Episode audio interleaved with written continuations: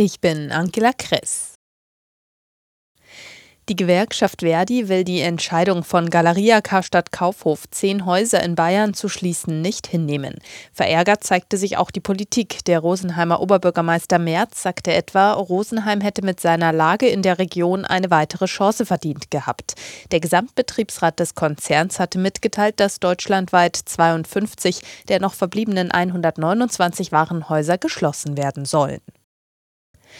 Europäische Finanzpolitiker sehen trotz Turbulenzen keine Gefahr für den Bankensektor in der Eurozone.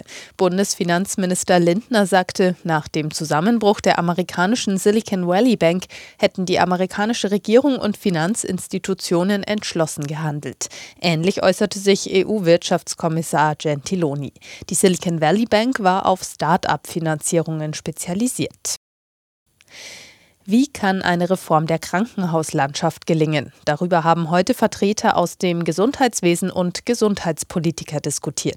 Die Krankenhäuser stecken in den Miesen. Jeden Monat geht es um Millionen von Euro. Wenn nicht bald etwas passiert, liegt das Minus am Ende des Jahres bei über 15 Milliarden Euro. Damit rechnet die Deutsche Krankenhausgesellschaft. Schon vor der Inflation und Energieknappheit steckten die Kliniken in der Krise. Die Lage hat sich aber dadurch noch mal verschärft. Es könnte dazu führen, dass viele Häuser bestimmte Behandlungen nicht mehr anbieten können oder ganz schließen müssen. Das Krankenhaussystem soll umgebaut werden. Weniger Betten, weniger Einzelstandorte, die alles anbieten müssen. Eckpunkte für ein Gesetz sollen bis zur Sommerpause vorliegen. Tine Klimach, Nachrichtenredaktion.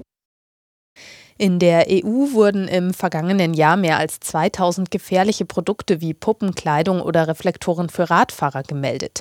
EU-Justizkommissar Reinders warnte in Brüssel etwa vor Kinderspielzeug, das Chemikalien abgeben oder zu Verletzungen führen kann. Wie schon im Vorjahr kamen über die Hälfte der beanstandeten Produkte aus China. Blockabfertigungen an der Grenze zu Österreich haben für bis zu 28 Kilometer lange Staus gesorgt. Teilweise haben sich Lastwagen auf der Autobahn 93 bis in die Nähe von Rosenheim gestaut, wie die Polizei mitteilte. Zeitweise sei nur bis zu 100 Lastwagen pro Stunde die Weiterfahrt über die Inntal-Autobahn erlaubt worden. Dazu seien zwei Pannen-Lkw und drei kleinere Unfälle gekommen.